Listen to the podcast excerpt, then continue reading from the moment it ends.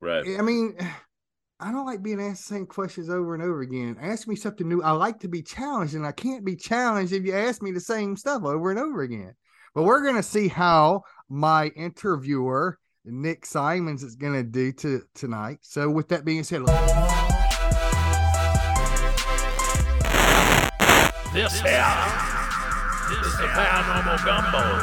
It's a big old pot of everything spooky and weird with your hosts, Jereme Leonard and Nick Simons. Join us for dinner, won't ya?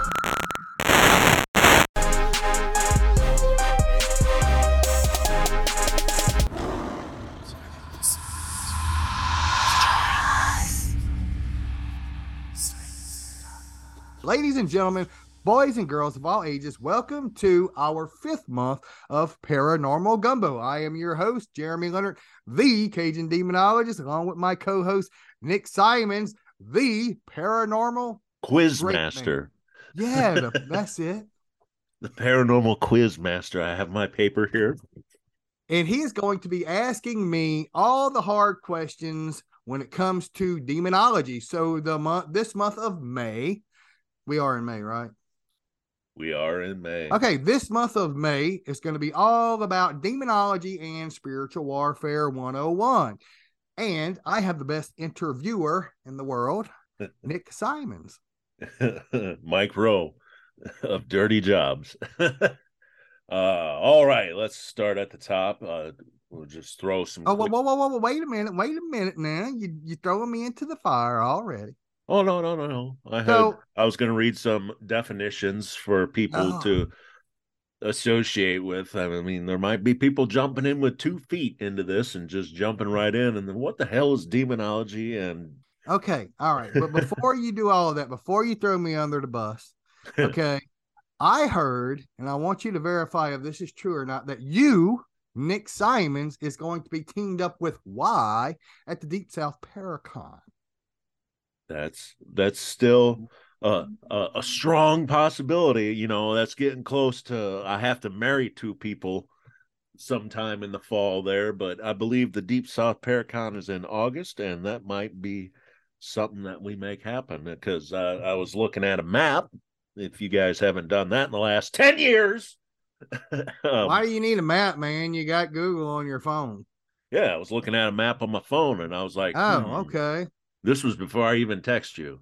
I was looking at it and I'm like, hmm, that's around where Jereme's house is, and the Deep South Paranormal Expo is there.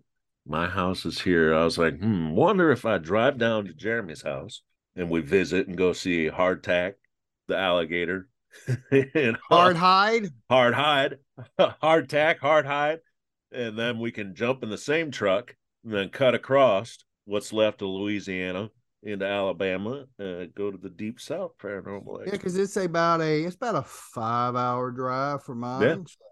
Yeah. Yeah, bruh, come on down. ladies Come on! Matter of fact, bring the missus with you when you come, and we'll just make a. Cause I'll believe me, I'll have mine with me. She loves Deep South Yeah. Paranormal Con, so it is put Now- on by some really great folks. I enjoyed myself last year. Look, last year was the first year that Stan done it, and he kind of mixes a Comic Con with a uh, with the Paracon kind of mixed, and it was great. It's a smaller Paracon, but you had a, a good bit of traffic that actually came through. And me personally, I like the smaller ones because I like to mingle with people, right? Right. And whenever you do the real big ones, like the Cincinnati, the Warrens Paracon, I couldn't even leave my seat because the line was so long of people wanting to get autographs, or take pictures, or whatnot. Which, of course, that's the number one reason I'm there, right? Is for the fans. But I like to just get up and go and talk to people and stuff. And you can't really do that at the big ones. But guess what? We're going to get in a lot of trouble. Me and What? you. what? We're going to have our paranormal gumbo shirts on. We Yeah, might even sell some. I'm gonna be wearing a uh, pair of paranormal gumbo pants, underpants, socks. We're gonna have it all. I might actually start growing my beard out. That way, whenever we finally have it, you know, I, I might have some facial hair. My we could be chief might not like that too much, but hey, Yeah. I might. Yeah, Yeah. your PPE ain't gonna fit too well yeah, anymore. they're not gonna, gonna- like that. You're not going to be able to get a good seal. no longer. Well, look at you talking like you know something about the fire service because you're absolutely right. Yep, I used to be in environmental services. Hey, well then there you And go. we were all this. We could grow our upper lip. That was about it. Then you had to have all this clean to get a good tight seal. But you see, I, me and my chief, which he knows, anytime I get ready to do a Comic Con, you know, because radio, anytime I'm on TV, I have the goatee. So what I do is about a week or two before, I'll start growing it out, just enough to where it's noticeable. And then, but right now, ladies and gentlemen, you can't see it. Nick can. Jereme is supporting the full firefighter stash. Okay. Yeah. Yeah. I got my firefighter stash going on. He's got the firefighter stash and just the softest, That's Little- that's called that's called the duck's tail. yeah, a little soul patch down there. I said he looks like Zorro or a Three Musketeers. You want to know what my wife says I look like? Just a guess. Uh, Antonio Banderas. She says I look like a pedophile. That's exactly what she does. I walk in there and I shade and everything. She said, Shade that, you look like a pedophile. And you got to know me just because she said that. I'm like, no, I'm going to keep it for a while. oh, in that case, let's go get pictures taken. right, right. Get in the truck. We're going to Kmart. so, man, how's your week been? This has been all right. I got to go to Chicago this week. And hang out with Aaron G. Thompson? No, I haven't seen Aaron this week. Oh, you haven't? Oh, he's still living his best life. He's on the road. You know, he, he's posting his uh spiritual quotes and all that on Facebook and stuff. He's still he's still going full throttle, only like Aaron G. Thompson can. Yeah, he's he's something else. He's Yeah. Aaron G. Thompson. That's the only way to explain it. you can't say that guy or this guy special or this guy guy's that. He's just he's Aaron G. Thompson. Huh? That's yeah, who what he is. he's his own best friend. Yes, yes. But I do notice that uh he got rid of the blonde hair for now. yeah, he cut it, cut her down to yeah, he black cut it down. I uh, Well, I'm gonna send him a message and be like, dude, I noticed you dyed your hair. You look so much older. God, you look like you're forty. Yeah. Let's see how long it takes him to dye it again. Well, let me just color that right back. I, Oh no way. all right. Uh, I need to open this back up because I have all my definitions and stuff on my phone.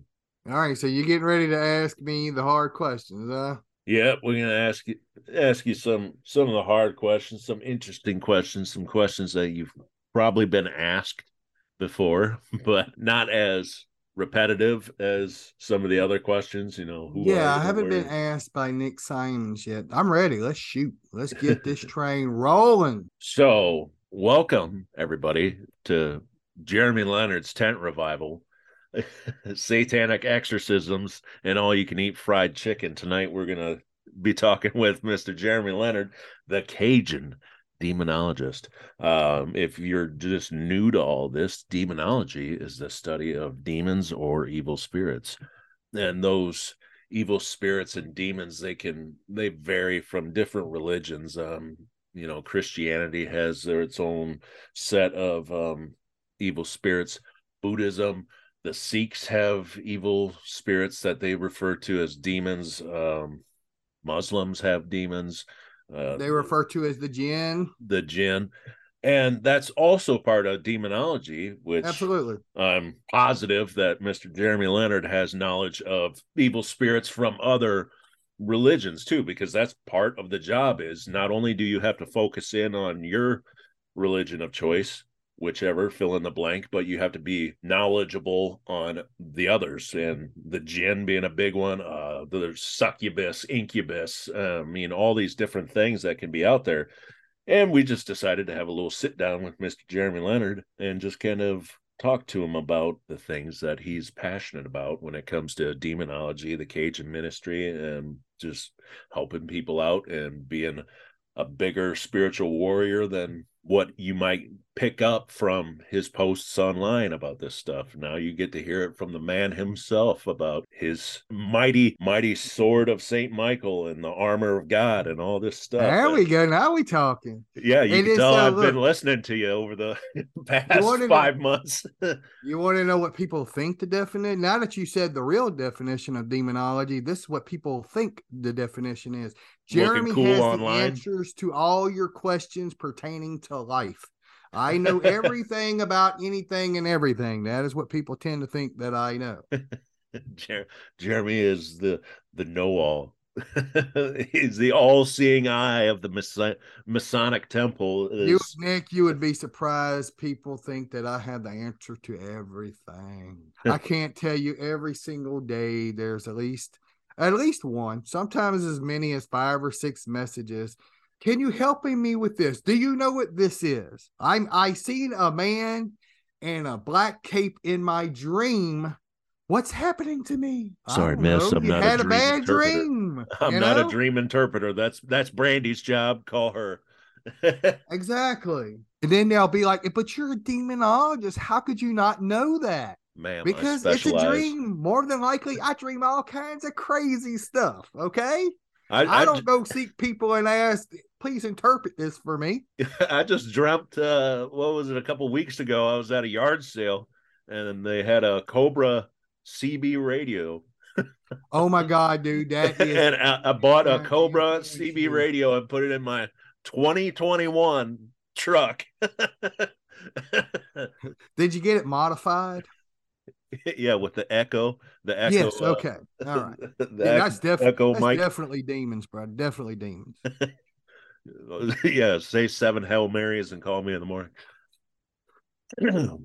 so now that all the the hard stuff is out of the way, the definitions, um, yeah, demonology isn't something that's new. Uh, it goes way back, way, way, way, way back. I mean, back when people were worried about God actually coming out of the sky and striking people down. I mean, it starts back then.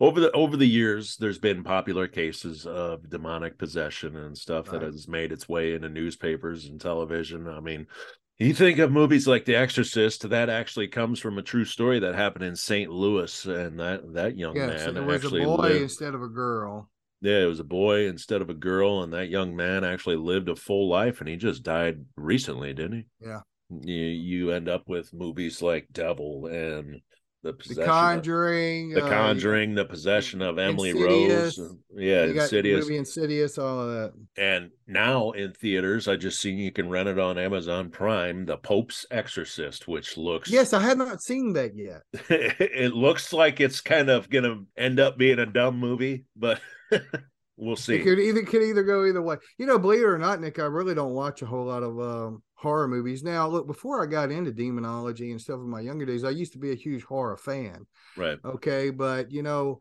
so what are you asking me as far as that goes? You know, how much of that is Hollywood versus how much of that is is realistic or or No, no, we're we're not even jumping into that part Oh, yet. I, okay. I, I was just painting a little picture of what's to come. Um, so now we'll jump in to your full on tent revival. How long?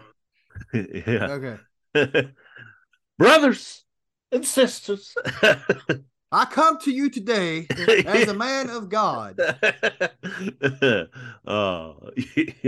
uh, we'll just jump uh, uh, right into it. Um, start off with the easy questions. How long have you been head of the Cajun ministry?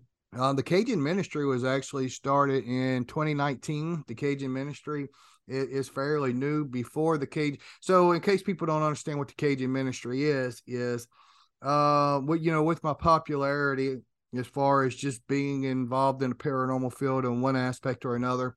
And when Ghost of Morgan City came out, uh, which aired in 2019 on Travel Channel, uh, I started creating the ministry because not only was I getting people to contact me you know, needing help in Louisiana, but it started being all over the United States. And of course, you know how much plane tickets cost and all of that. So I started an actual uh, ministry as Cajun Ministry as a nonprofit organization.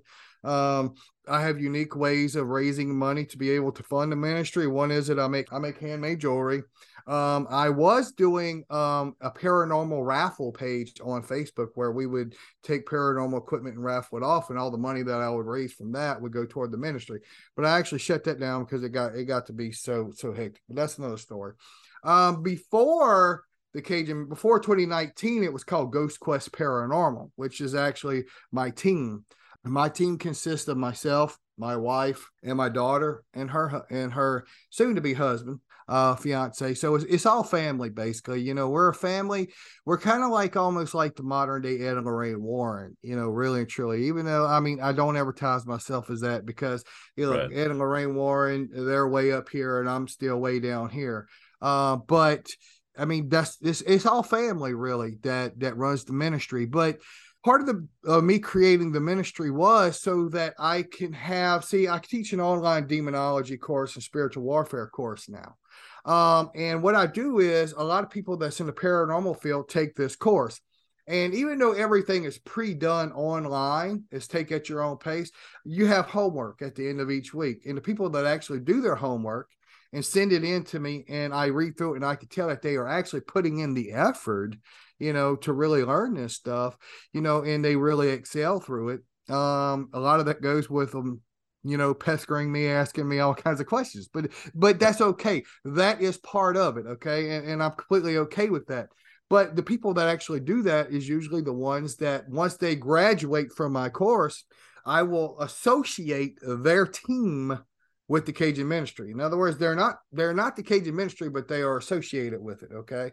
In other words, let's just say a paranormal team in your neck of the woods, okay, um, decides to take it and, and whatever, and I get a call from somebody dealing with something possibly demonic in that area, then I'll call you up and say, Hey, Nick, I need you to go in my name, in the ministry's name. So don't make me look bad. Okay. Right. Because it's all going to come back on me. If you go over there and, and, and do something crazy, they're going to be like, oh, well, he learned his stuff from Jereme Leonard, the Cajun demonologist, and that will completely ruin my reputation. And that is the last thing that I would ever want. You know, Right. all it takes is one bad apple nowadays, you know, with the internet, social media, and that's the end of you. No matter how good you are, how long you worked at it, or so forth. So you got to really be careful about this. But I will let them go and basically get a feel for what's going on. And if it's if it truly is demonic and it's out of the realm of that team being able to do it, then I myself will go. I'll fly up there, do whatever you know of an exorcism needs to be done, or so on. So that's kind of how the Cajun ministry works and the reason it was created. Going back before the Cajun Ministry, 2019, how long have you been a actual demonologist? Um, we, we from past episodes, we we do know that you started out like me, just a regular ghost guy, Right. and that you crossed over into a higher calling. How long have you been doing that? I'm trying to think of when the Stinson case took place. So the Stinson place took place after Katrina. All right, so so it's going to be around 2006. Well, I know it was right after Katrina. Um, I was part of a group called Paranormal Society of Ponchatoula. It was just me and my cousin. We simply got started by watching Ghost Lab on television, and um, we decided to go out to our local family cemetery and play Ghost Hunter. Well, we ended up capturing something on camera, and we wanted to see if we can capture that again. So we created Paranormal Society of Ponchatoula. Nick, this is way back before paranormal teams was a big thing. Okay, I think we were the only paranormal team in the state of Louisiana at that and time. you guys were weird. we were. You see some of the old videos? yeah, no, no, no. Uh, just saying that that point Oh. in time, what we do now, Yeah, it's more it- accepted. than those people are weird. Don't talk to them. Right, but you can you can go uh, look on YouTube and uh, go to Paranormal Society of Ponchatoula, type that in, and watch some of our old videos that we used I- to do. I mean, we were clowns. I'm not gonna lie to you. We were, I, I'll we link it in the show description. And you can even go to my website jeremeleonard.net and go they have one that's called uh in the early years there's a section and there's there's a bunch of photos and videos of, of me in, in the early years. But anyway we started that and then there was a woman that contacted us that claimed she went to mount herman louisiana to the myrtles plantation and the myrtles plantation is a it's a tourist destination okay? I mean thousands of people go there every year but she claimed that she went there and she captured an orb okay which i will tell you to this day it was just dust nothing more. Yeah. and she become obsessed with this thing and she said a demon followed her home and it was terrorizing her and her three daughters. Um her husband worked out of town. He worked in the oil field so he was gone for like two weeks at a time. And the youngest daughter was about two years old at that time and the middle daughter was about five or six and, and the oldest one was about eight maybe Mhm. nine um anyway And when she contacted us, we thought she was nuts. Um, but hey, if you let us film it, sure, we'll come. Well, me and my cousin ended up going to the house, and this is something we always done um, because we we literally had like a U-Haul trailer full of equipment that we would that we would carry. We had thousands thousands of dollars and stuff. Okay, so we we we would always go to the house and, and figure out where we're going to put stuff and find out how big it is. That way, we when the game plan, when we would come with the whole team, you know, we things would get rolling pretty quick because we were we would only be there for like you know four or five hours at the most. Right. Well, when we went there, and the first time I ever met Joy, she was about 80 pounds and she suffers from Parkinson's disease. So she moved real slow and she shook. Mm-hmm. And she, I remember she sat us down at the table and she starts showing us this picture of this orb that she captured. And she said, if you look closely and zoom it in, it has eyes and fangs and all that. Well, I look, I've been doing that long enough at that time to know that is nothing but dust. That is not an orb, Yeah. lady. But you know what? You just keep on talking that, and I'm just gonna grab my little K2 meter and go on my merry way while my cousin is listening to all this. So this is a true farmhouse. When you think of the country, deep country farmhouse, you know, with the with the horses in the pasture in the backfield, this is it. Now remember, I grabbed a K2 meter, and there's a hallway that divides straight through the middle of the house. And her bedroom was to the right. And I remember some of the things that she was saying that happened in that bedroom. Now, remember, I thought she was nuts, but I ain't stupid, right? I ain't going in there by myself. I ain't going in Uh-uh. there by myself. No, no. So I decided to go to the bath. There's a there was a bathroom straight across the hallway on the right hand side, and there's two ways into the bathroom. There's the one that goes into the hall, and then you could keep going straight. And there's another door that brings you into the living room area, which is the front of the house. So as I walk into the um the bathroom on the right hand side, there's this huge mirror. The mirror must have been about six foot tall, maybe 10 foot long. It was huge. It covered the whole wall. It was a double vanity sink. And as I'm sitting there, the K2 meter starts going off, and I'm like, whoa, dude, look at that. Cause I mean, it's it's completely going to red. It's starting. Yeah, I mean, like, wow, look at this, you know. And I happened to look up. Now, granted, I'm looking through the mirror. Remember that. Right. And standing in the doorway, about two foot behind me, maybe a little bit more, maybe about four foot behind me, there's this figure. Okay. Now, this thing was really skinny. And the first thing that I saw was his arms. And the first thing I noticed right away is this thing's arms come past his kneecaps as he was standing up Ooh. and his fingers were like twice as long as, as a normal finger. And the best way to describe it is to the slender man because I get asked this all the time, and that's the best way that I can describe it. The way Which at looked. that point in time, there was no images of Slender I Man. had no idea what the slender man was. Okay, If you rewind back to the beginning, well, this is 2005. This Yes. Slender Man I had no idea what the slender man 12. was. The only thing that I knew about demons at that point in time was what I learned in Sunday school when I was a kid. Okay, they Right. lived in hell. That's all I knew. Um, so as I'm looking at it, his head it was bald headed, and his head was shaped kind of like an egg. I guess is the best way to describe it. And it had eyes, but there was nothing else. There was no nose, no mouth, no ears, no nothing, just eyes. And Nick, I'm going to tell you, it scared me so bad. Uh, I ran out of there. I mean, my whole body. You know, that's the one and only time I could tell you that that that that fight or flight mode kicked in, and I wasn't even thinking about fighting. It was just flight. I was ready to get out of there. I ran out of there and I told my cousin that I needed to speak to him outside. At that moment, right now, and he's like, "But but wait a minute." I'm like, "Dude, outside now." And I tell him what I had just saw. Now, my cousin's about six foot four. Uh, he's a bodybuilder, you know. And as I'm telling him what I saw, I see the color drain out of his face. He turns white. And he's like, She just got done describing this thing to me, and you're describing exactly what she was telling me. And I said, Kenny, we have to go. This is beyond us. we're in deep shit, man. Yeah.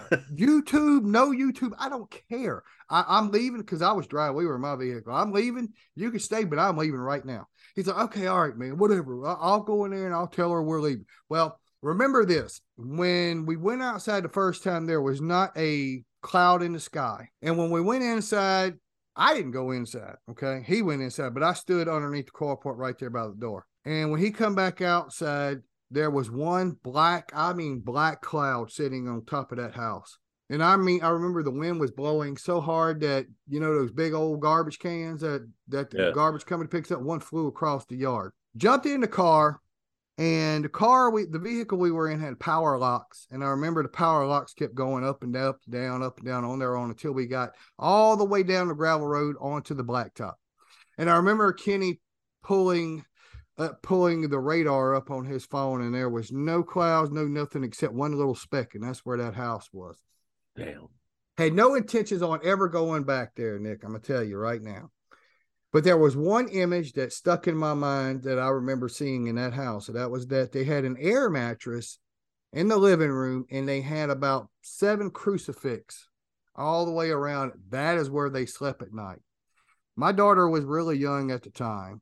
And I remember thinking, wow, you know, something. I mean, obviously, I look, I tried as much as I could to convince myself that I didn't see what I saw.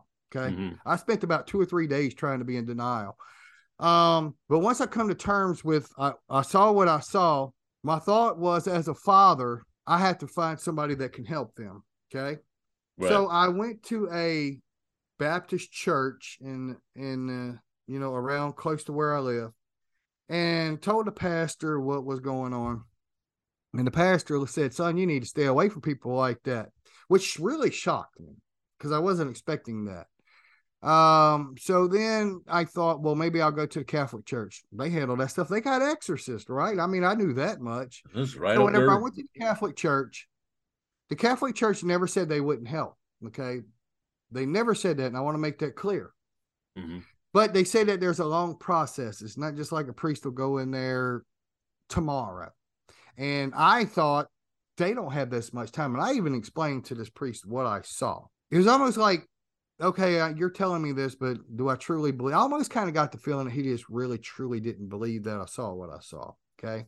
And well, I found out later there's a lot of priests within the church that doesn't really believe that. Okay. But we'll get to that in a minute. Um, so Jereme, against my better judgment, I guess, um, because I was going through a nasty divorce at that time. My life was pretty much in shambles at that point in time.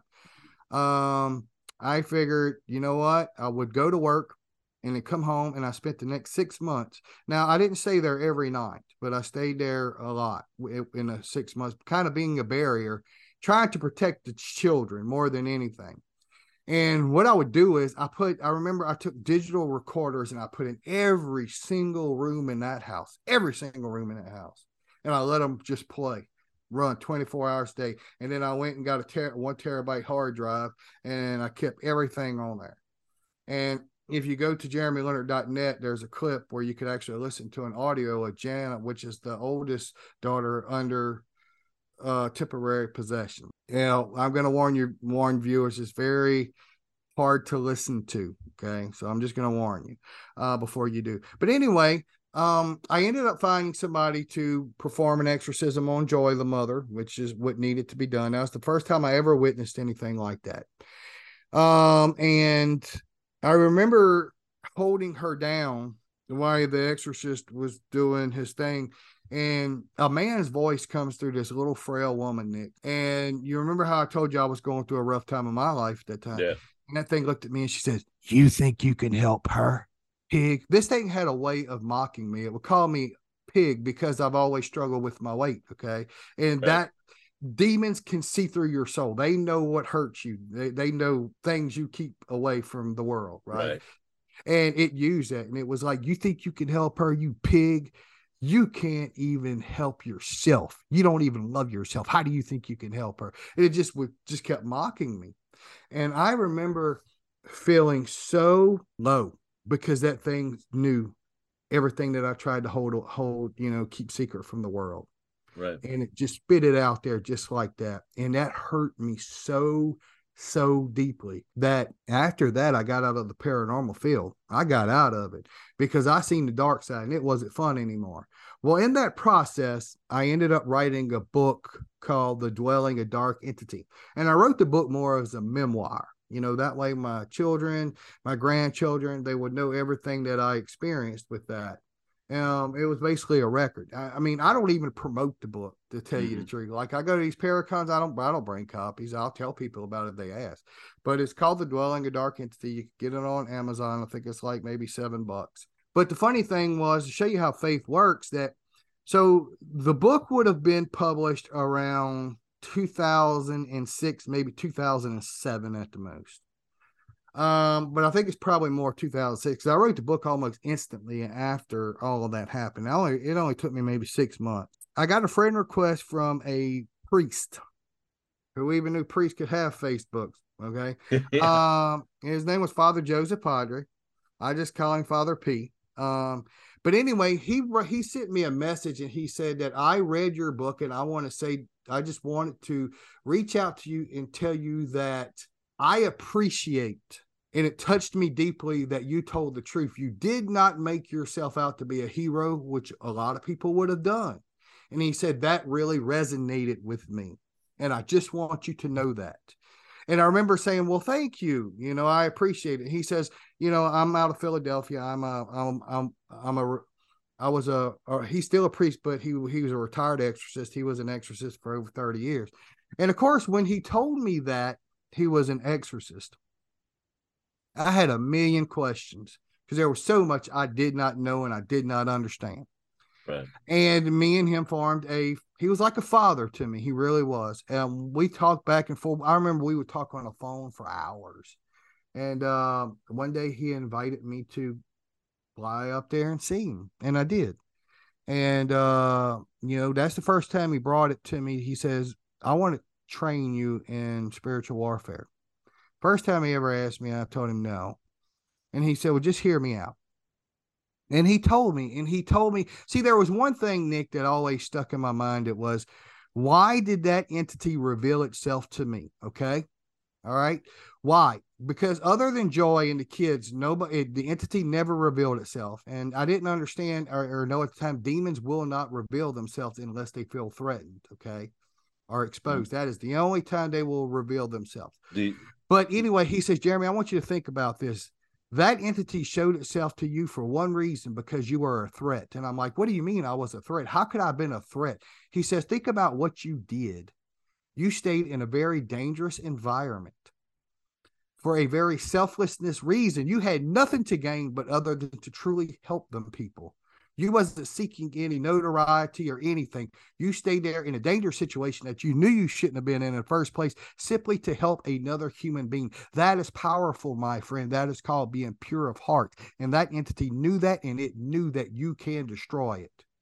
And when he told me that, it just resonated, and I was like, I Sign did, didn't I? I had nothing to gain other, you know, to do that. I done it simply for them to help them and I I accomplished that. I did what I said I was going to do. And at that moment, I thought maybe I do have something. Maybe he's telling me the truth.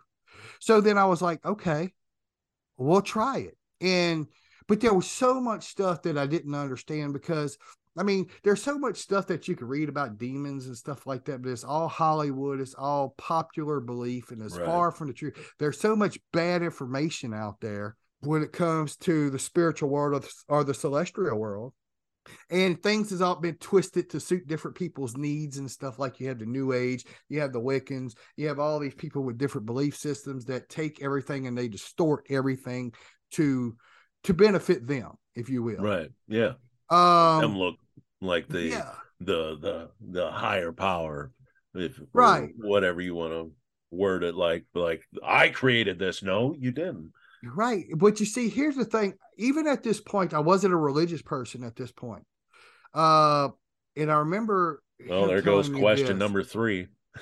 okay well well i'm gonna say that I'll, I'll say that then um well no let's just go into it because it's Yeah. gonna it's gonna it tells a story I got So a pen. he- I'll mark it off.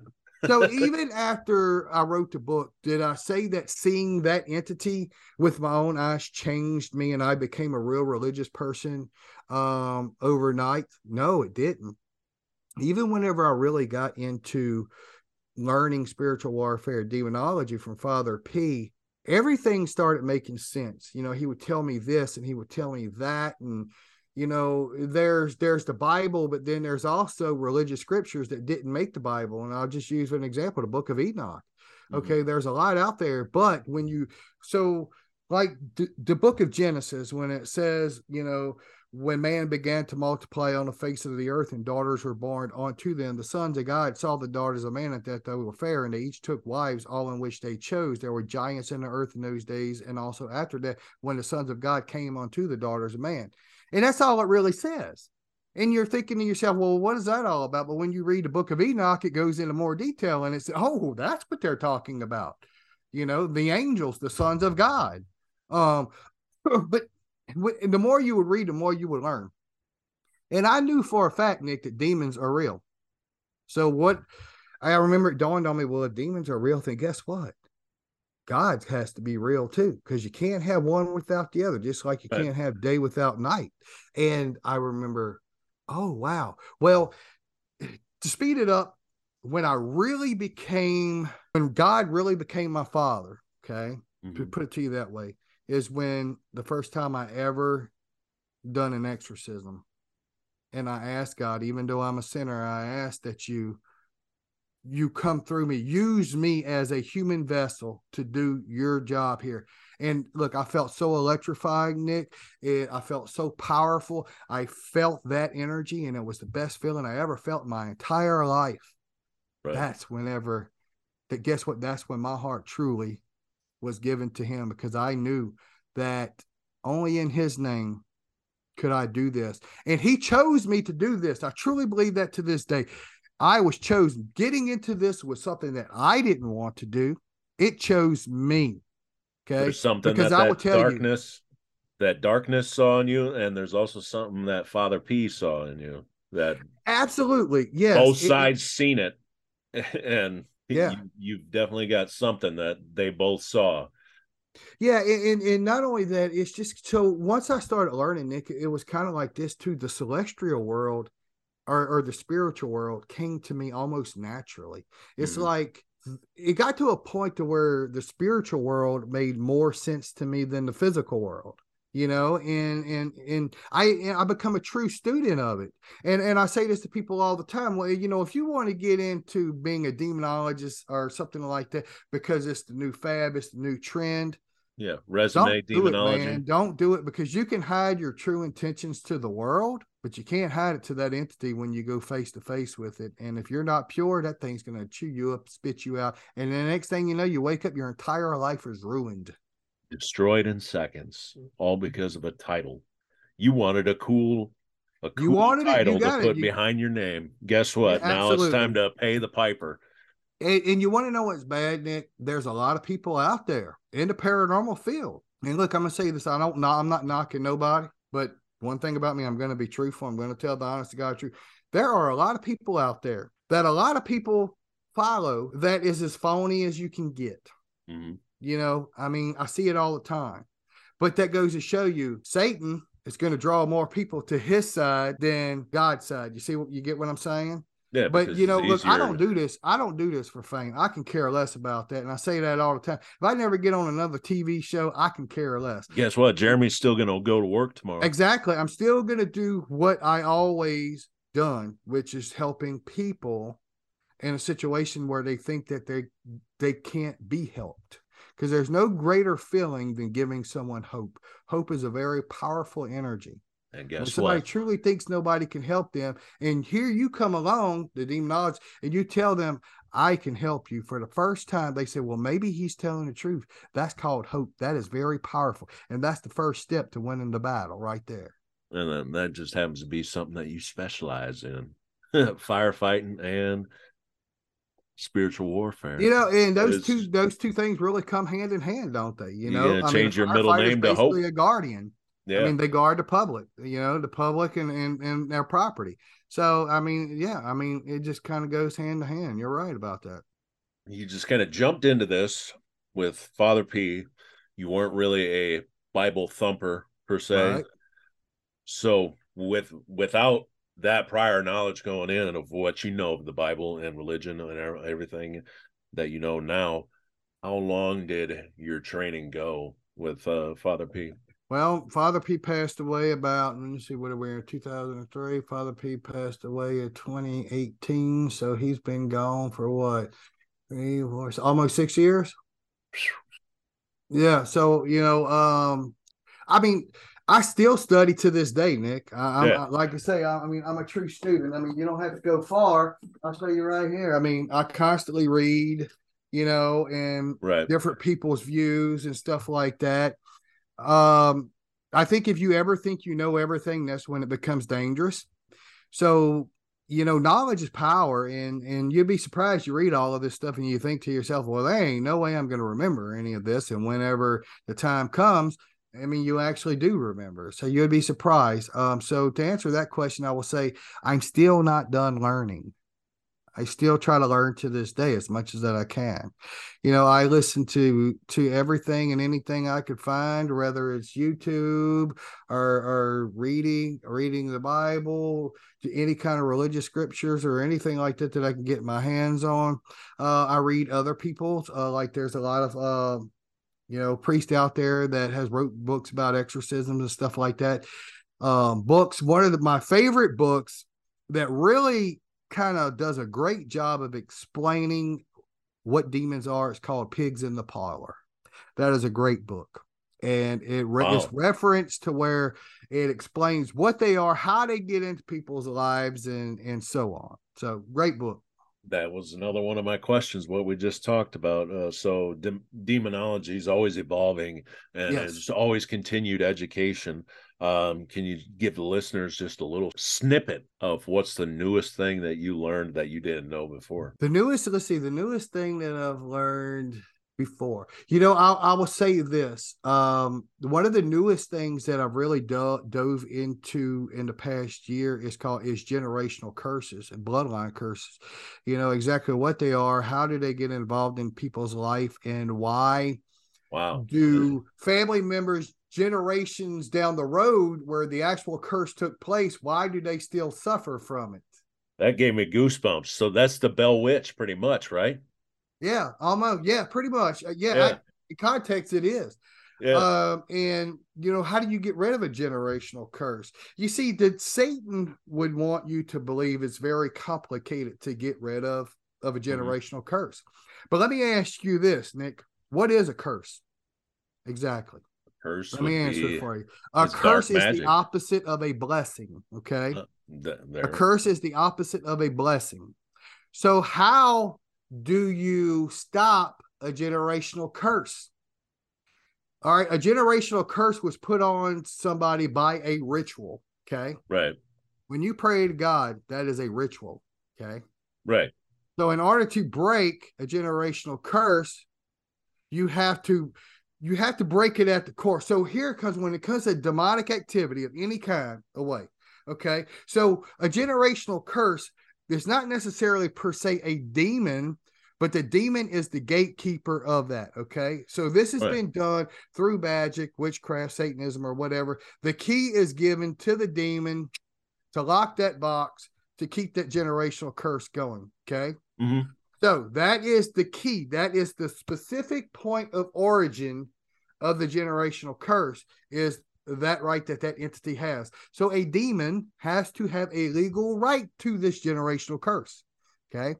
Now, what's more powerful than than a demon? God. You pray to God. You ask in the blood of Jesus to break the curse. Now, visualization is very powerful. Okay. So your thoughts if I asked you what was the pure spiritual side of your existence, Nick, it would be your thoughts. Your thoughts is purely spiritual. Okay. There's nothing physical about your thoughts. However, when you think your thoughts, you are visualizing everything that you are hearing. Like you're you're you're visualizing everything I'm telling you right now, whether you realize it or not. Yeah. Okay. So that is called manifesting. You're taking something from a pure spiritual state, which is your thought, you're visualizing it and you're manifesting it into the real world. Okay. So when you pray and you break that seal, okay, you call upon the archangel Michael. He's going to go come down beside that entity. He's going to bitch slap that entity right in the head. Get on He's out of drop here. that key, right? He's Yeah. going to grab that key and he's going to unlock that door. Okay. It's funny and it sounds funny, but that is how spiritual warfare works. You visualize what you want to happen because what's done on earth shall be done in heaven. Why? Right. Because the Bible says so. Okay. Yeah. So when you visualize that you and you truly believe this is the key, you have to have what? Faith. Okay. Truly believe. All right. You ask for, you ask for the angel. You ask, you tell God, look, even though I'm unworthy, I ask that you do this one deed for me. Please send down Michael and remove this generational curse in my life. Okay. That's what you do. Now, here's the key. When you pray, most people and a lot of people say, Jereme, I pray. Nobody, God never answers my prayer. You know why that is, Nick? Because we live in the physical world. We we live in the flesh. When we pray, it simply is, "Dear God, I'm going through a hard time in my life right now, and I really want you to help me get out of this slump." So you notice how I'm talking. There's no emotion behind what I'm saying right now. I'm just saying Yeah. the words. God doesn't hear voices because God is spirit. Spirit doesn't need a voice to be heard. What is what is what did I just tell you? What part of your existence would you say is purely spiritual? Your thoughts. But here, what what happens with that emotion also comes from that, right? Love. Energy never dies, it just transforms itself from one state to another. You have to truly feel it. You have to truly feel what you're wanting to happen. Feel the love, feel everything. Put all of that energy into it. That is when he hears it because that energy gives off what vibration. Yeah. And that is the voice of the heavenly host. That's All right. Next most question. of that that's most of you know the theories and stuff when we are talking about EVP and how we get responses through SB7. It's the vibration. Mhm. The- Everything's energy, my the, friend. the audio coming out of the SB7 is manipulated by the spirits that changes the vibration to make their voice and it's all just related and yeah like you said if i were what did I sit- tell you before? Everything is connected. We just don't realize it. if i were to sit here and pray for dear god please shut the lights off in this room i'd be let down but you know like you said if the emotion is there then you might see something happen and i think that part of the christianity and most religions out there is people just jump into it first day in and pray for them, them lights to be shut off in the room and nothing happens and they're like the hell with this i'm going back to whatever well, and the simple horrible- thing is, you got to remember what God is. I mean, God is is spirit. Okay, Yeah. the lights, electricity, that is man made. That is physical. Yeah. That, that's that is that's terrestrial, not celestial. So you know, it's just kind of like you know, God doesn't interfere with our own free will. Well, our free will is what created electricity in the first place. You get what I'm saying? Hmm Definitely get what you're saying there. This is turned into an actually pretty deep, kick ass episode so far. Um, We're just getting warmed up, folks. yeah, we So still what did got we, what did we answer? Three out of your ten questions so far? out of the 14 question we've answered eight. Oh, oh wow, we're a lot further Yeah. along than I thought. So Jereme hasn't seen the questions that I come up with. Maybe No, it's I just because we know each other and he kind of has an idea of what I was going to be asking him that he's been able to just go through and psychically pick out some of these questions. And as he answers them, I grab my little pen and damn it, He's like, darn it, scribble it me out. scratch that off. Scratch that one off. Damn it. Um, speaking of your cases that you've done over the years, it takes a lot. You mentioned this earlier. It takes a lot to get the church up on off their butts. Is there a Jereme Leonard checklist that must have all the boxes ticked before you say, "Yep, that's definitely dark," or "Yep, that's a absolutely, demonic"? absolutely. So you know, most let's just let's just relate this to you know when you go to a haunted location, you are going there to try and prove that it is haunted, right? See, I do the opposite. Anytime I go on a on a case that people claim is demonic, I go there. My job is to prove that it is not demonic. Okay, and there's three. That's things, the last thing we want right now. There are three things that have to be proven to me before I will say that it's demonic. And two things can't happen and not the third. And those individual things may vary. It just it just depends on the case. But usually there's there's three hard facts that I have to say, okay, before this is demonic. Like for an example, earthbound spirit or earthbound haunting versus demonic haunting or infestation. Earthbound spirits are what spirits that no longer have a human body. They have to draw energy from something to be able to manifest or interact into the the the terrestrial world, which is the physical world that we live in. Demons do not. Okay, demons, number one, demons do not want to haunt homes. That is not what they do. They want to possess or what inhabit They're someone. they're not waiting in that old abandoned farm. No, they're on the not. edge of town, They're- just they're- waiting for not. the meddling kids to come out and screw. exactly exactly so you know all the well we'll get into all of this later people always say oh i got a demonic attachment on a location Night No, i'm sorry you didn't okay but anyway so here's the thing earthbound spirits have to draw energy from something to be able to manifest um, and they're going to be very limited on what they can do that's why a lot of times you may just hear a disembodied voice you know like footsteps or something like that Demons, on the other hand, don't they can throw a washing machine across the room if they want to. Okay. Is there one spot in the home that seems to be more haunted than the other parts of the home? Okay, mm-hmm. because demons have what I like to call a lair, a place that nest. is not heavily not doesn't have a lot of traffic in the family to where it likes to dwell, if you will, while the infestation stage is going on. So you're probably asking, what is an infestation stage? So infestation means that we have invited. Okay, believe it or not, Nick, you know, demons don't just show up in people's life. You have to invite them into your life. Think Uh-oh. about vampires for an example. Vampires, yeah. They they have to be invited into your home, correct? That stands for demonic activity. Demons have to be invited into someone's life. Okay, so let's just say the the the demon's been invited in. Oh, and I hear all of these people listening to this podcast saying, "Well, wait a minute, Jereme, how could you invite a demon into your home?" Well, let me enlighten you people right now. So, all of you paranormal investigators out there, who all has done spirit box sessions in their home? Me, me, me. Y'all all raising your hand right now. Let me explain something to you. That is how you invite them in. Okay. Why? Because your home is your sanctuary, the place that you feel safe. All right. Anytime that you communicate with a spirit, and especially anytime you open yourself up or get personal with a spirit, you are doing what you are inviting that spirit in. And look, I'm going to tell you this, guys demons don't present themselves as something ugly and nasty. No, they present themselves something as a little child or a harmless woman or something like that. Because our Uncle Bob, even hey, Uncle Bob passed away a couple of months ago, and here you are doing a spirit box session in Here he your house, and Uncle Bob is talking to you. Oh my God, Uncle Bob. So now you think you're talking to Uncle Bob, and you start asking questions about your you, your family, things like that. But that's not Uncle Bob. Remember this, Nick. There is no rule anywhere that says spirits have to be honest with you. Right. What? Oh my God. Nope. They do not have to be honest with you. They will pretend to be something else, usually loving or cuddly.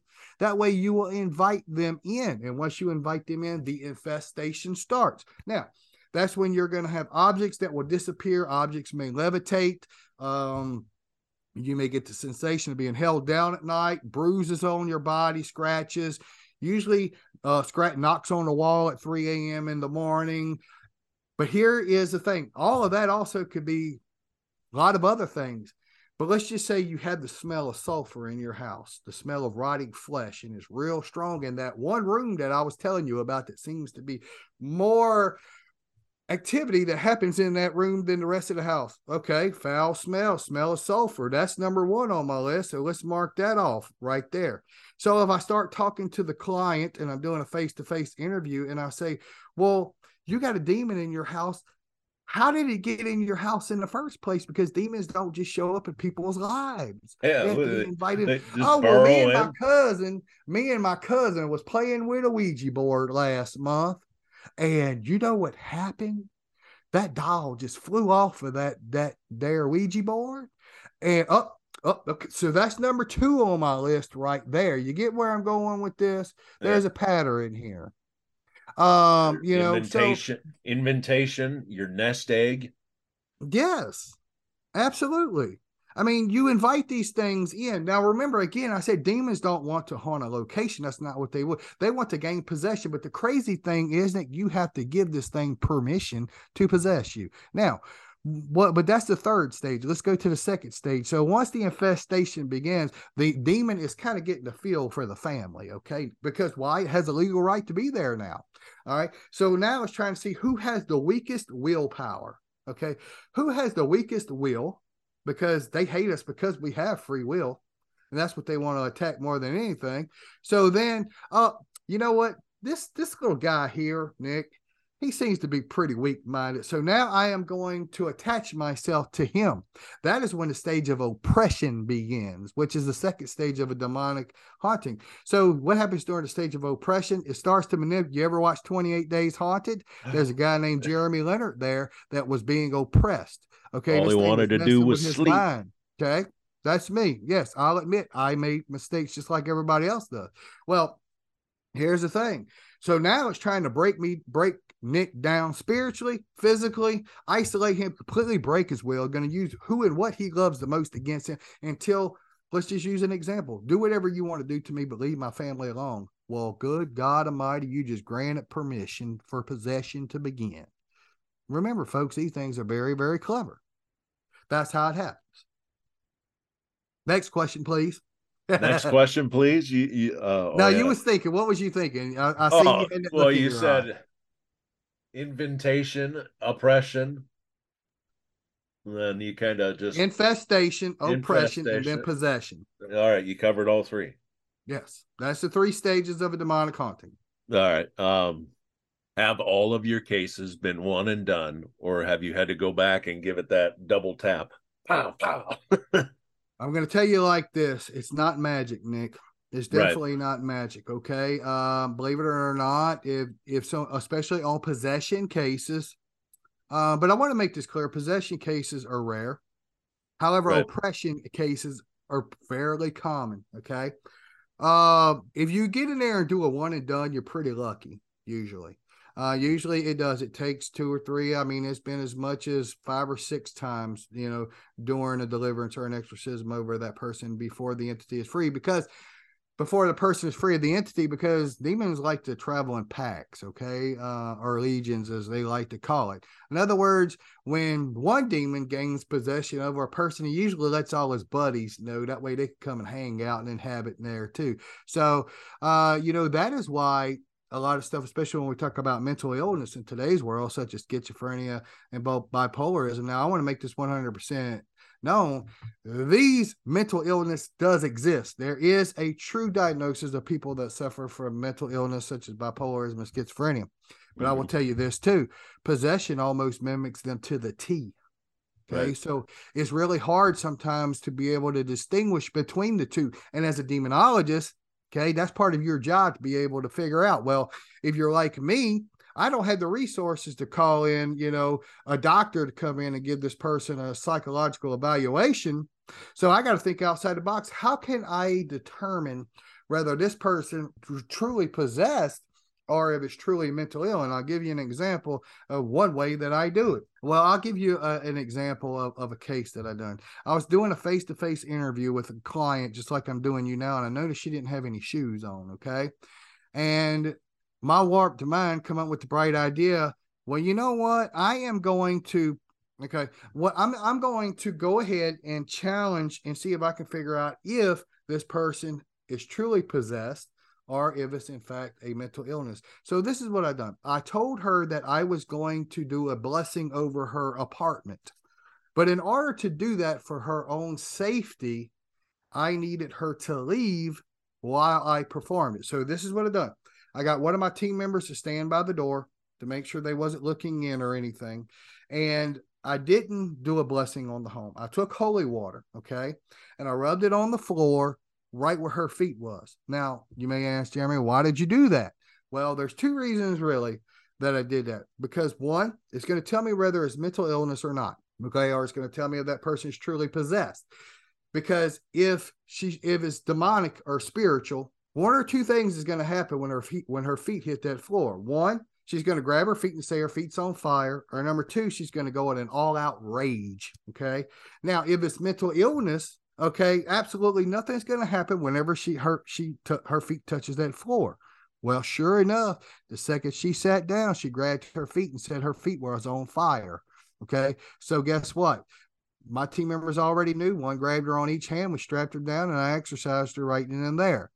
All right, so it's important that whoever you work with understands the dangers in an environment such as that because It could be Right. very dangerous. And these things have the ability to also manipulate other people in the room. Remember, that entity is going to do whatever it possibly can to get you to stop at that moment. So when I start, if I start doing an exorcism and it could distract me and get me to stop, then guess what? It unwinds everything that I've done up until that point. So you look, you always got it's like football, man. You got to plan, game plan ahead. Okay, this possible scenario may happen, or this scenario happens. We're not sure about this. We need to try this. Always go in there with a game plan. bingo and uh, uh am i i'm off mute all right um uh yeah you football and uh i took a defensive driving course that's really translated into oh, my me too. I entire to take one every year. it translates into my entire life part of defensive driving is you know to be defensive on the road but always leave yourself an out and Yes. that translates into almost every aspect of your life is Yes, you know when you're doing something always have yourself an out have a plan b and just like that story i mean just like everything jereme said he might have a plan a which is execute but he's also got a plan b which is still execute but we're going to change it up just a little bit and still execute Yeah, and you brought up you brought up a perfect. I mean, you're right. It translates into your life because I'm going to tell you this, Nick, especially the term spiritual warfare. Okay, that term itself, what is spiritual warfare? It is a battle that takes place spiritually. Mhm. We face spiritual warfare every single day of our lives, whether we realize it or not. And understanding that, okay, and giving yourself an out in every situation that you face in life. I mean, you're right. You are 100% right. It correlates into our everyday lives, whether we realize it or not. Yeah, it's pretty badass right there, Al. That's all I gotta say. That little moment that just happened, that's powerful information that people need to know. Just because there's action at the front door, you never know if you dip through the alley and come in the back door, what you can Wait a minute. achieve. Wait a but- minute. You, you want to know what I'm starting to pick up here?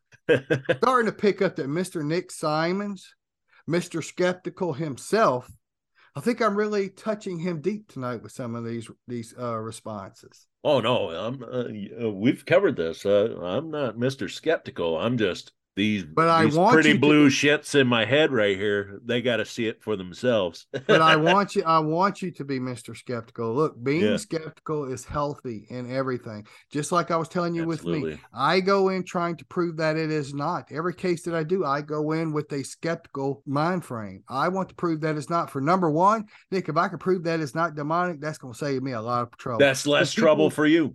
Yes, absolutely. I'm I mean, that means I don't have to put myself in danger because people don't understand that. Anytime you do that, anytime you you confront these entities, you put yourself in danger. I mean, look at the look at what happened to me on 28 Days Haunted. I mean, I had a heart attack. I mean, just going to attack you where you're you're weak and vulnerable. And I mean, what did I have heart problems going into the show? Pro- uh, probably so, but the entity there saw it. And it realized that and it used that to its advantage. I truly 100% believe that. it saw your heart just like it saw your your deepest darkest secrets all them years ago Absolutely. uh, and that segues into my next question uh, besides 28 days haunted have you ever been hurt um, yeah, yeah, man. I've been so. I've all right. Let's go back. Um, I've had my eye completely swollen shut. Um, like a bee sting no, by something punched Just- me right in the right in the face. Though, and the funny thing is, you know, when somebody punches you, you don't feel the impact of the punch, but you know how you can feel all that blood running up to the to the to the surface of surface of your skin. I felt that. Right. I mean, it's just like that heat. Uh, my eye was completely swollen shut. I've been pushed downstairs before. Um, I've been scratched. I can't even tell you how many times I've been scratched. I've had a washing machine um that lifted up off the air by by something that's not there, you know, logically thinking, and completely was thrown across the room at me. Um, I was doing an exorcism on a house before. There was like a roaring noise, like a lion, and the entire house started vibrating, uh, like as if a train was going through the house. That case was actually on uh on an episode called uh, Paranormal Witnesses, called the Demon House. It's funny the the person that they have playing me, all right, because that show is not set up for paranormal investigators. In other words, they won't No. let you go on there. It'd be they just want your story they got right. They just want your story, but the, the uh the person that plays me is kind of like this old preacher guy, and like it's just funny because I was it, it, just blows my mind, and they, they they completely left out so much stuff to the story, but of course they only have like thirty minutes to tell it. But Right. check it out on Parad. It's called Paranormal Witness. It's called the Demon House.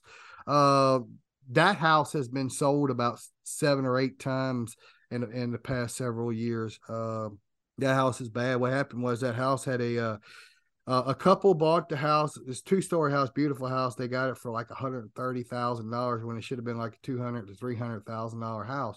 And upstairs in one particular room, we were talking about the demonic layer, and most activity was going there. But this thing was really uh, manipulating the the mother of the house, and they were they wouldn't they wasn't even living in the house. They was living in a camper outside because they were remodeling it. Uh, you know, I, I they called me. A paranormal team went in called Paranormal Society of New Orleans, and um, they investigated the house and they pulled me in, and we were, I, I was doing prayers in the house, Nick, in the Bible. There was a Bible sitting on a table, and that Bible just opened up on itself, and the pages was flying open and stuff. I, every every REM pod K two meter we had in the house was like going crazy. Well, to make a long story short, um, I got this intuition that the carpet needed to be pulled up from upstairs bedroom. And now imagine this: I had to convince this man to pull up carpet in his house that he just bought because I thought there was something there. And sure enough, whenever we pulled up the carpet, there was a satanic pentagram on the floor in the upstairs bedroom. So whoever lived in the house prior to that was was uh doing satanic rituals and stuff in it. And that's how the entity got into the home. Those are those rare cases. You know how I said demons do not haunt locations, they haunt people, Nick. Yeah. However, if they get if they get conjured up during a satanic ritual, the entity is bound to the house, is basically imprisoned in that house. So whoever moves into that house, the entity has a legal right to, even though that they didn't know it, but they bought the house with their own free will. That's including everything that was in the house. You see. I'll pull that floor up and replace the floor. We did. We did. brick. We, we we so what we done was we ended up pulling up the floor. Okay, completely pulling up the floor and everything. And you never want to burn something like that because whatever's locked in it, when you burn it, you're going to set it free. So you either bury it on hollow ground or you submerge it in water. Well, of course, we live in a swamp over here, so it's not hard to find wetland or stuff. So we went way up in the swamp and and, and submerged it in water uh, to where it'll never be found. So. Took a Captain Caviar tour out into the swamp. And Captain just- Caviar. we just gotta drop this Captain wood planks off. A couple weeks ago. If y'all don't know what Nick's talking about, you gotta watch uh, Ghost of Morgan City episode three. That's Captain Caviar. so He had his boat, and uh, I got a picture of me standing there, and on his boat is written Captain Caviar. And uh he uh, J- Jereme, not Captain Caviar, Jereme posted the picture of him standing in the boat with Yes. the with the the logo that says Captain Caviar. Yes, he is And from that day forward, Jereme's name on my phone went from Jereme Leonard to Captain Captain Caviar. Caviar. I love it. Oh, so every time I get a text from him, it goes. It's Captain Caviar. Ladies and gentlemen, uh, that X's out that question. We're almost to the end of our questions. So, is it uh, only Christian cases that you tackle, or are you a sweetheart and are you going to be going after Hinduism, Islam, um, Judaism, the Sikhs, uh, Buddhism, and so on and so forth? Um, I do have so yeah, I handle a lot of cases with a lot of people that uh, have different backgrounds. They could even be atheists, okay? Mhm. And here's why. Once I engage, let's just say if I'm going to do an exorcism on somebody that's possessed and, and they they may be an atheist, okay? So how does that work? Two things.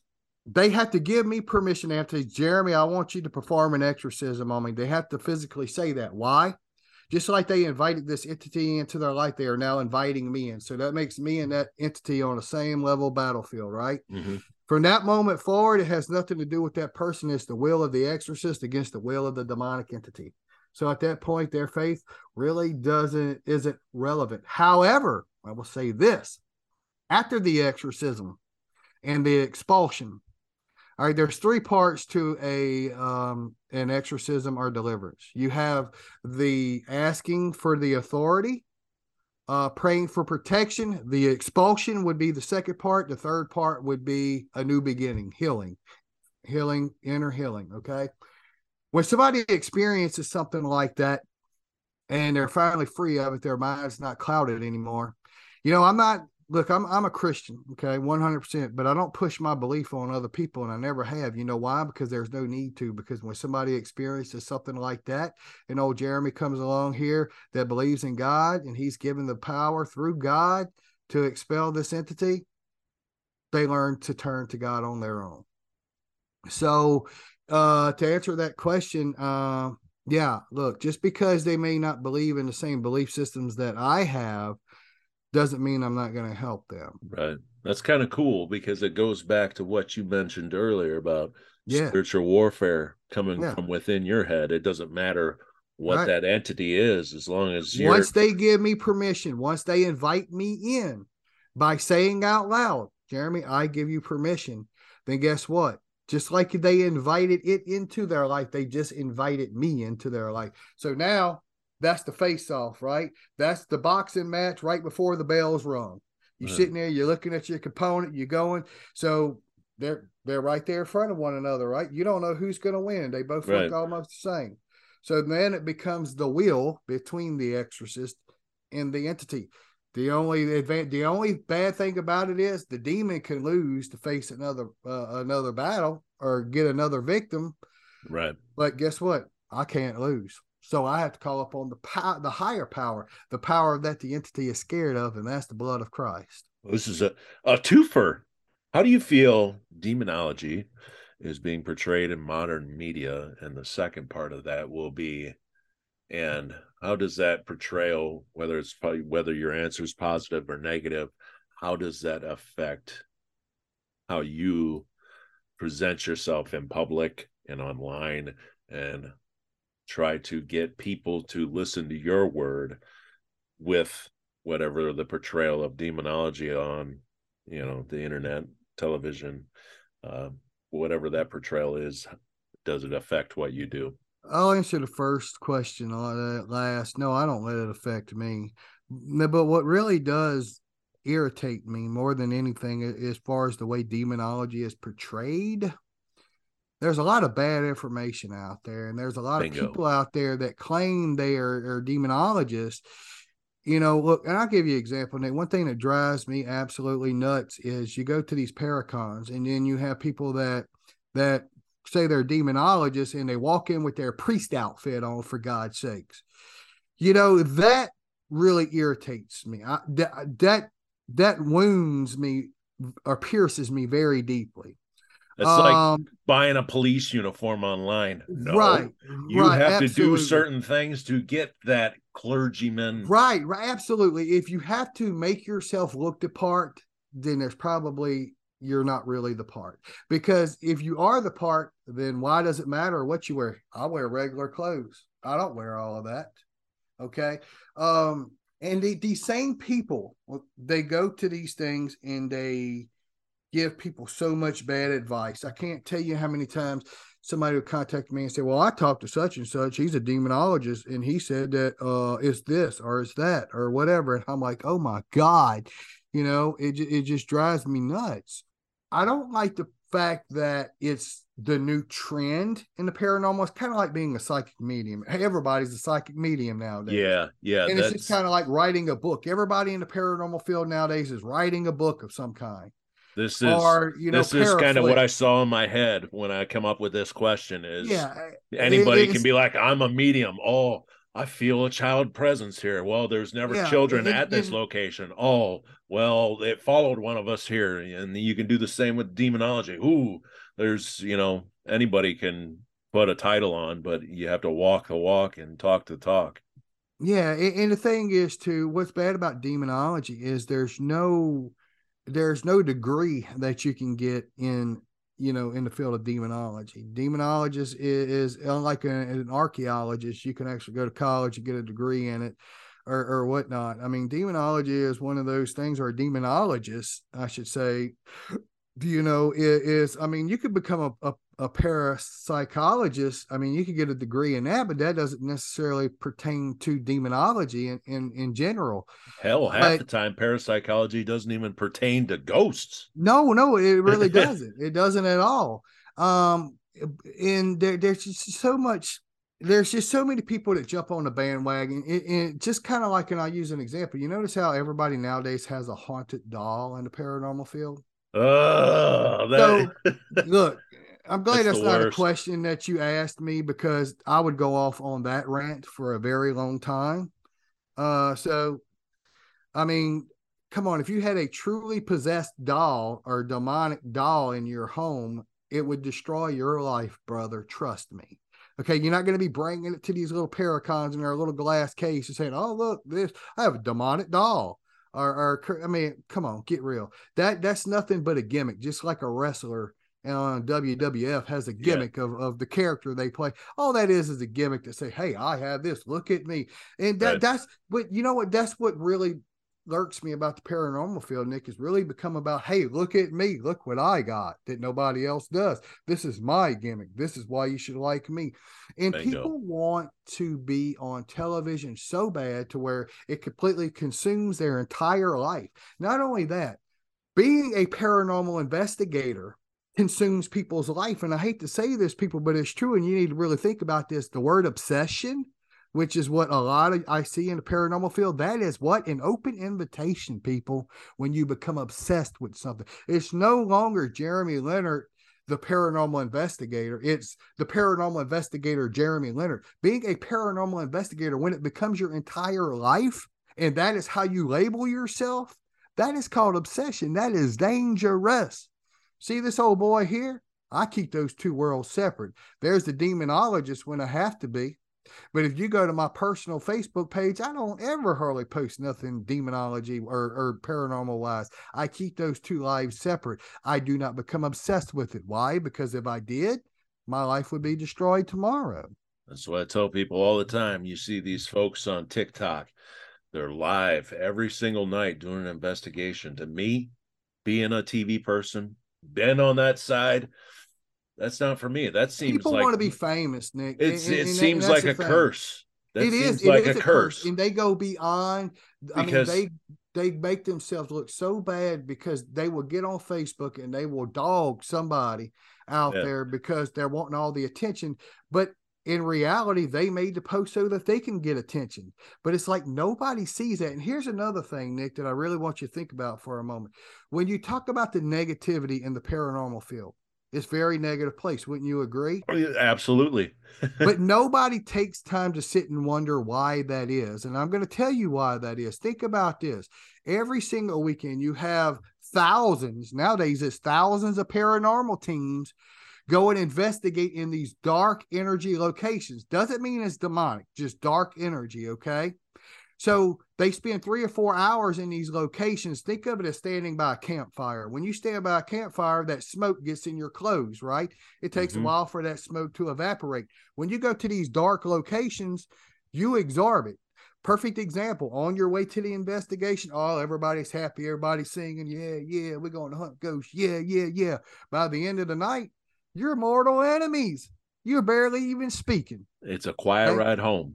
Right. Quiet ride home. Then the team goes and they look through their evidence and they post uh, an orb that they captured on their investigation, right? They put it on social media. Joe Blow over here, that was doing the same exact thing earlier that night or last night, he's looking at that. He's like, ain't no orb. That's dust. So he's going to put in his two cents and make a little comment about it, right? So then the one that originally made the post is going to be like, I'm a professional paranormal investigator. He ain't gonna talk to me like that. I know what I'm talking about. So then they're going back and forth, right? So then the other person that done the same exact thing, they're gonna put in their two cents. And then it's just like a snowball effect. Okay. Why? It's because of all that dark energy you people are bringing in.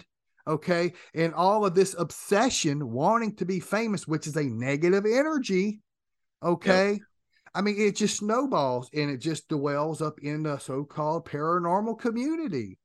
And, you know, I hate to say this, but people that spend their entire life, Nick, trying to get on television, and I'm just being honest here, they're the ones that will never get that opportunity. Never get that opportunity. I didn't want. I mean, but the ones that put the whole reason, see, when we when we first got into the paranormal field, Nick, I know, especially in my days, we didn't do it. I mean, hell, the only paranormal shows they had was Ghost Hunters, Ghost Lab, and I don't even know if Ghost Adventures was out at that time. We got Yeah. I got into it to truly help people. But most people do that. Whenever they get into the paranormal field, they get in it to truly help people.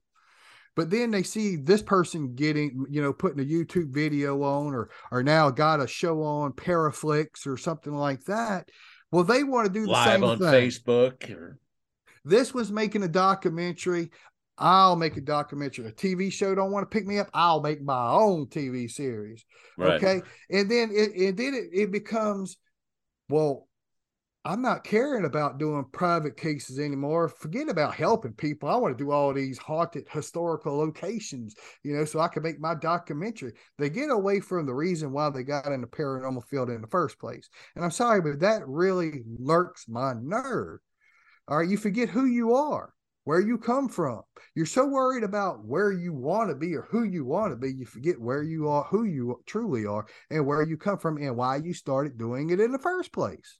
Want to be on TV. I want to quit my nine to five. Being Heads on up. TV is not all that great. Trust me. Hey, Heads look, up. I've I been on two television shows, and I still got to work a nine to five job. I can walk into town, and some people don't even know who I am. Do I care? No, I prefer it that way. Yeah, it's, it's it's nice and quiet that way. Jereme works. I work. I just drove to Chicago this week to go visit a customer. Didn't walk in to, for the customer visit and have them be like, "Oh my gosh, it's Nick Simons from Twenty Eight Days Haunted." It's oh my gosh. Hey, you want you want to know one Thank? God too? you're here because your If- aluminum is stupid.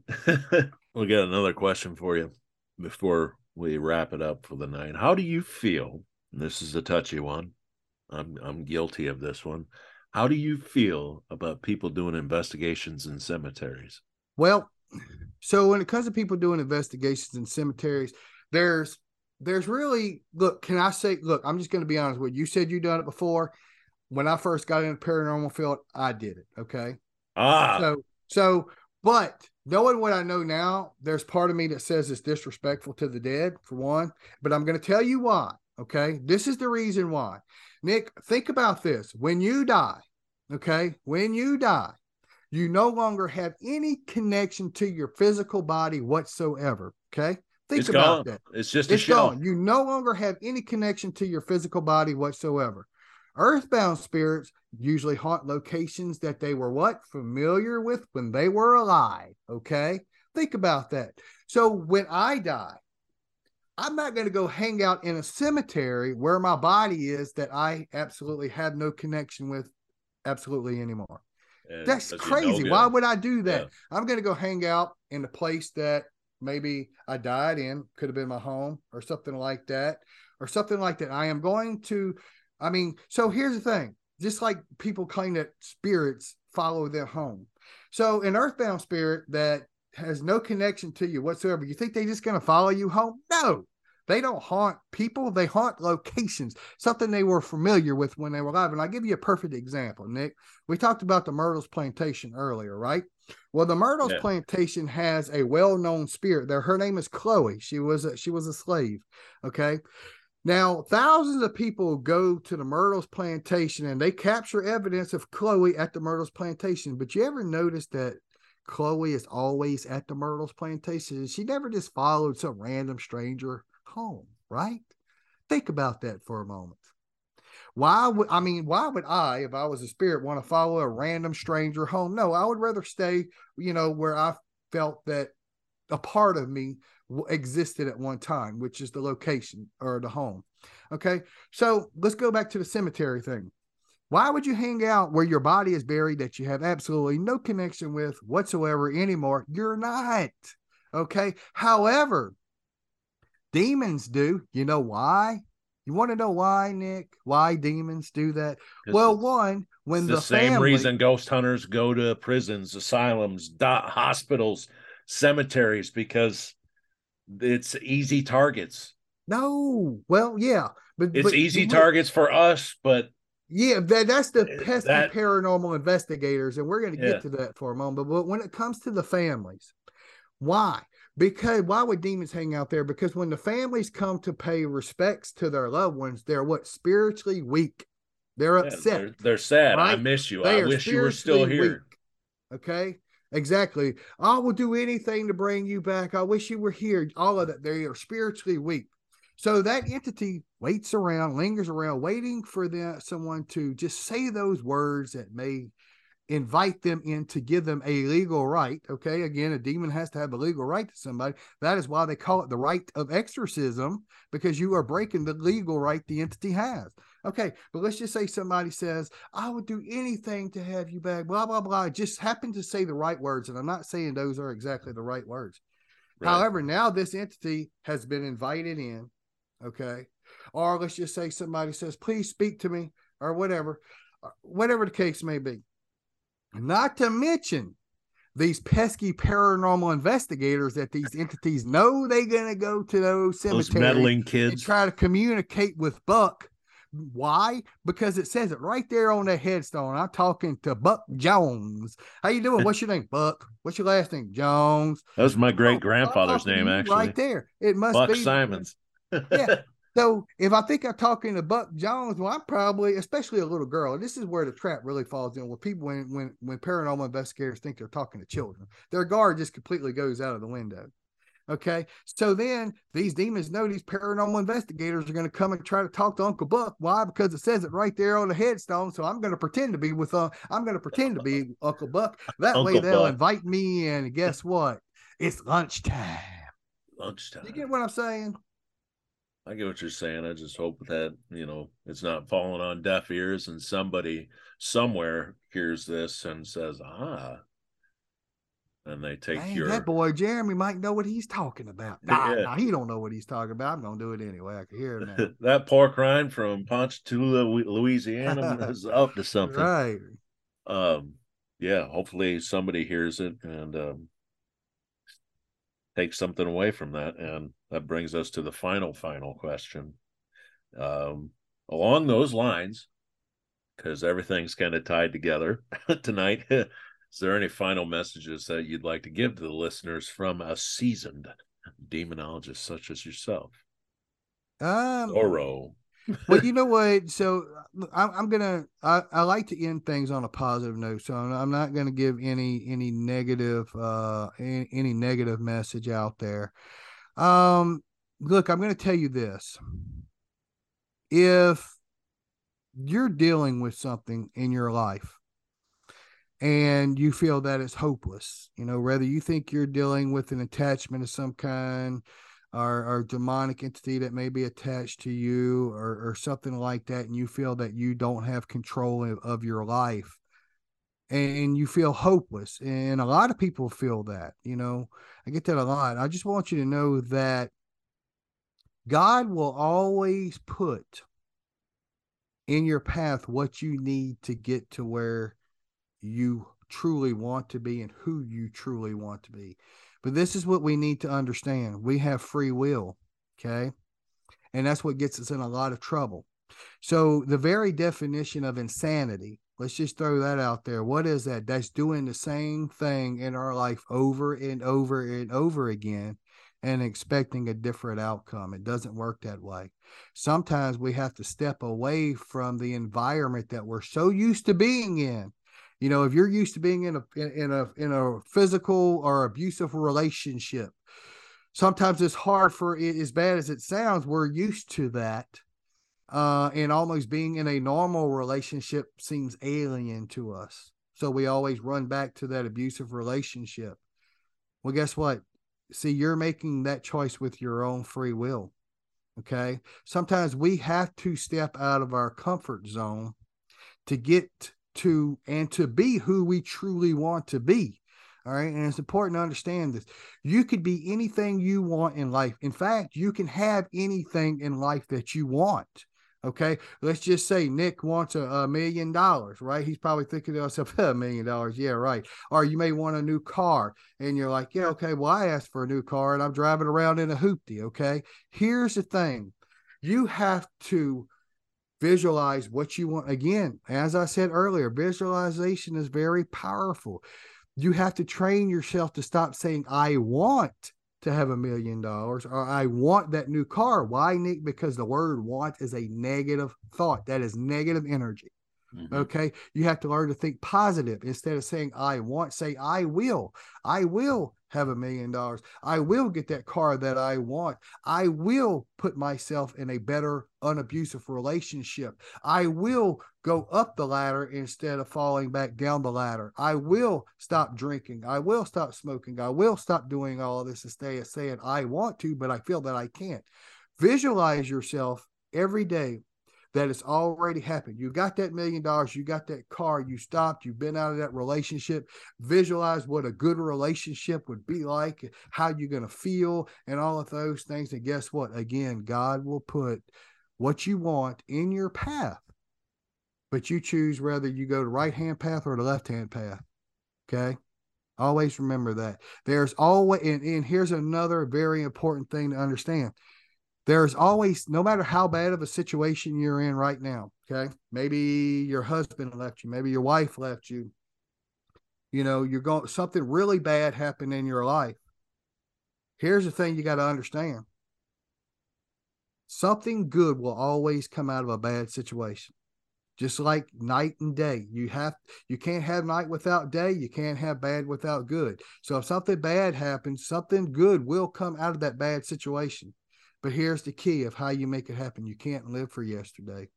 You Mhm. can't live for tomorrow if you're living for yesterday. You have to live for today if you want to live for tomorrow. And that's very important to understand.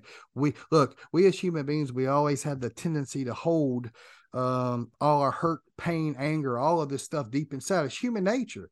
But again, what is that? That is negative energy. Okay. When you hold that negative energy in instead of releasing it, what is it doing? It's feeding, it's pulling in more negative things into your life constantly. Okay. Yep. Until it gets to the point to where the, your body can no longer sustain it. You're going to go into a real deep depression, or you may even have symptoms of your house being haunted. But it's not a demon, it's not a ghost. It's, it's what I call a manifestation. You are manifesting this energy by all the pain, all the hurt, everything that you're keeping in that you will not let go. You're giving this stuff life and all it's going to do is destroy your life. So you have to let go of all of that. You have to forgive those who have hurt you in life. Not for them, but for you. Why? Because you can't live for tomorrow if you're living for yesterday. Very important. Again, visualize yourself. Look, I I do this on a regular basis, and it sounds stupid, Nick, but it works. There's a balloon on the top of my head. All the negative energy, I'm pulling it from the floor. It's going through my body, and it's going into this big balloon, right? And then guess Mhm. what? At the end, I visualize myself cutting that cord, watching that balloon fly away. Get on out So of here. symbolically, I am releasing all of that.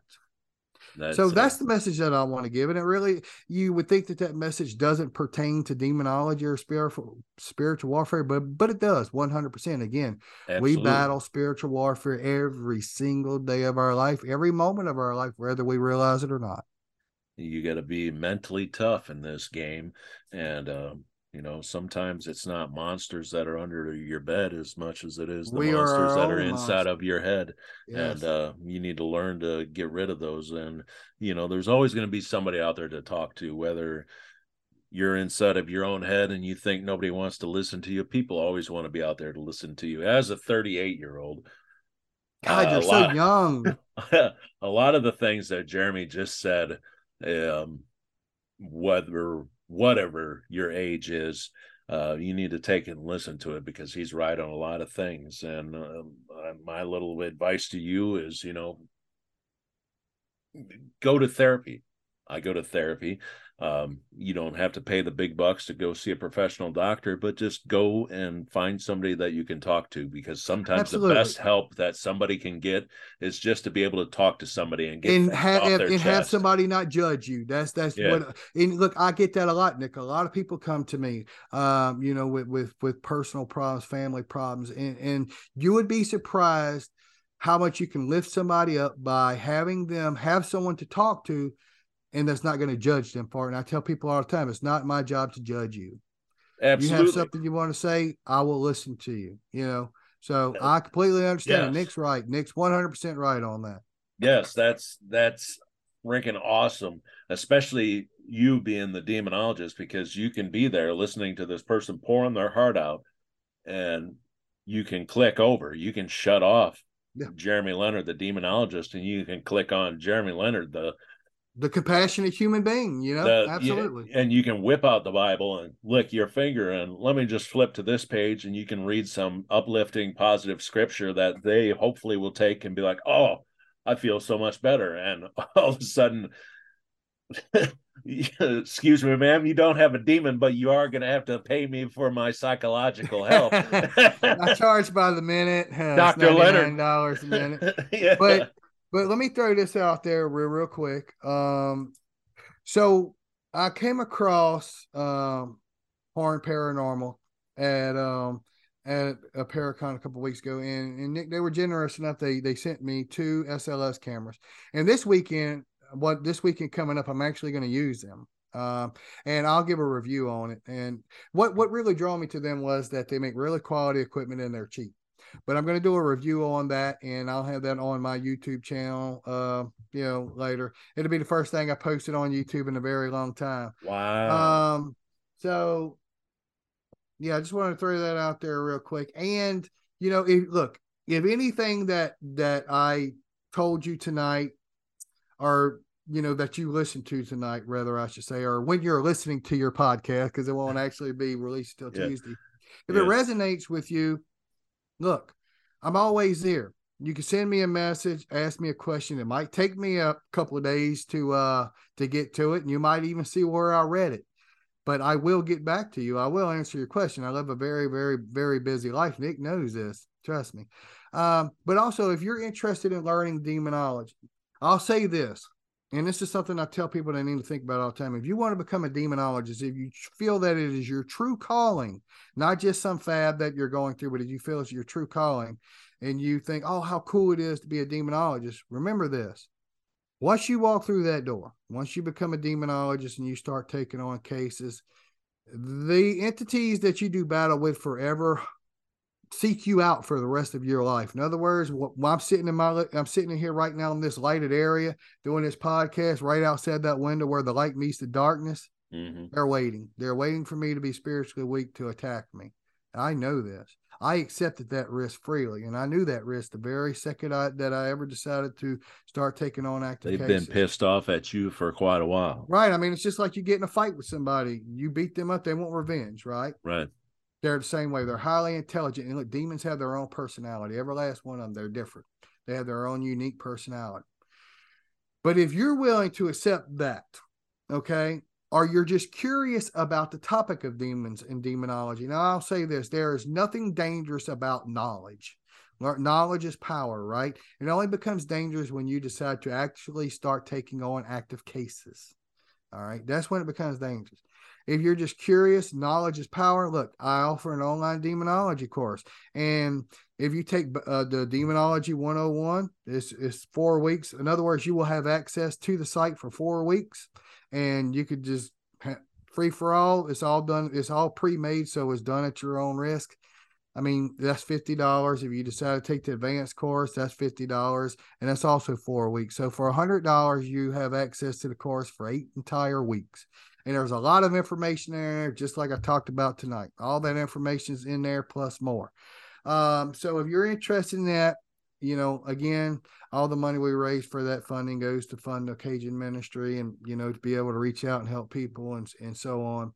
But just want to throw that out there. And I'm not trying to sell anybody anything because, you know, it's its own thing. I mean, I people go through it all the time. So, but I mean, it, just in case anybody's interested, you could always message me about the details on, uh, you know, the, you know, how to pay for it, how it works, and all of that, and I'll answer that as well. But uh, yeah, that's all I got to say, buddy.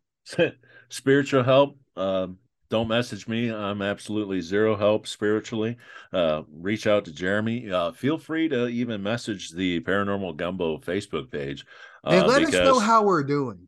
Because we I, love feedback. I mean if if you message the gumbo facebook page usually uh jereme and i or i will see it and uh yeah we're pretty good at communicating with each other Yes. when people do message our page, it's usually a quick text message to one or the other. Hey, did you see that message? This and that. Blah, blah, Oh blah. yeah, I seen that. but uh absolutely uh reach out to Jereme if you are in a place that you need help.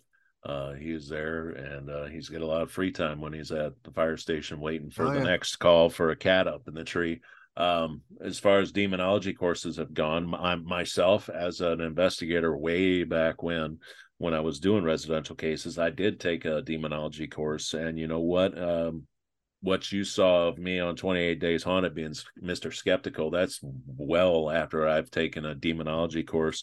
And it's not that I was wanting to be a demonologist. It was more about how Knowledge to, is power, right? yeah, how to safely approach these investigations. You know, the the some of the things I learned in the demonology course is, you know, when you're on investigation, you don't How do say you protect things like yourself? how do you protect yourself? What not to say? Hey, I'm here to help you. I want to be your friend. You don't say that on No, you never. that goes exactly. back to what That's Jereme said something in. About that invite in. Give me a sign of your presence. Yeah, Don't use say my that either. energy. You, use Yeah. my energy. That is so dangerous. When you when you say things like that, you can get negative reactions. Can you Yes. show me? Uh, give me a sign that you're here. Oh, instead of that tap that you wanted on the table, that sign of their presence could be a, a chair flying at your head. You don't want to do Yeah, be that. very so- specific what you're asking the Yeah. spirit to do. so uh it, you don't you you know you don't take a demonology course to get your crucifix and bible in a briefcase and go out and start whipping ass. It's it's there to help you you know become a better person on A safer to- investigator. a safer investigator. So definitely check that out. And uh Jereme, this has been awesome. I think there's some things that we can take from this episode and start incorporating into future episodes, like Jereme's mini sermon at the end of every episode. That that was awesome. Jereme, how about this? We will do a Jereme knows best paranormal wise. But but yeah, um, and also for you listeners, here's the thing. Just like Nick said, and I think it's great. But if there's a, if you have a question, okay, that you would like for us to discuss on an episode of Paranormal Gumbo, all you got to do is go to the Paranormal Gumbo Facebook page, leave us a message, and guess what? You see that big list Nick has? He'll write that down. All right. Next episode, we're gonna throw that in there. This, that, Yeah. and the other. you I can mean- end up on the next piece of paper. Yeah, I mean, absolutely. Instead of ending up on a television show, you could be on the next piece of paper. There you go. No, that was that, that was terrible joke. I apologize for that. But seriously, if you got a question, look again. I I love being challenged. Okay, if you don't agree with anything that I said tonight, if you feel different about it, send. Send us a message for and tell me your perspective. I do not mind being challenged at all. Okay. In fact, I love it. I love to be challenged. All right. So look, we need your feedback from you guys. Okay. And I know that pretty much everything so far has been positive, but we don't mind a little criticism either if that's the case. But we, I mean, we hope it's positive, Yeah. but you know, it is what it is. But our number one goal is that we want you guys to get something from our podcast, number one, each week, a topic that we talk about. And, you know, we hope you listen to the next one. I mean, that, that's why we do this. Uh, we- Actually, we do this just two friends to sit and talk to one another. But, you know, Yeah, we do we it in a podcast format. That's why there's no video there for Yep. anyone to see. All it is is audio. we I do mean, it. even though we- we can see one another when we're actually doing the podcast, but yeah, that's all you get to see. Haha. We Yeah, do. We actually do this for fun. It's not monetized. That's why you don't have any commercials pop Right. up in the middle of it. we're, We we're not get trying to make money off of this or anything. zero dollars and zero cents coming in off of this, and It's free. If anything, it's going to start costing us money because stickers and shirts are in the works. Yeah, and I got to get a new microphone and everything. Yeah. so. But anyway, ladies and gentlemen, we hope you enjoyed this episode of Paranormal Gumbo. Until next time, let's have a time roulette. Let the good times roll. See ya.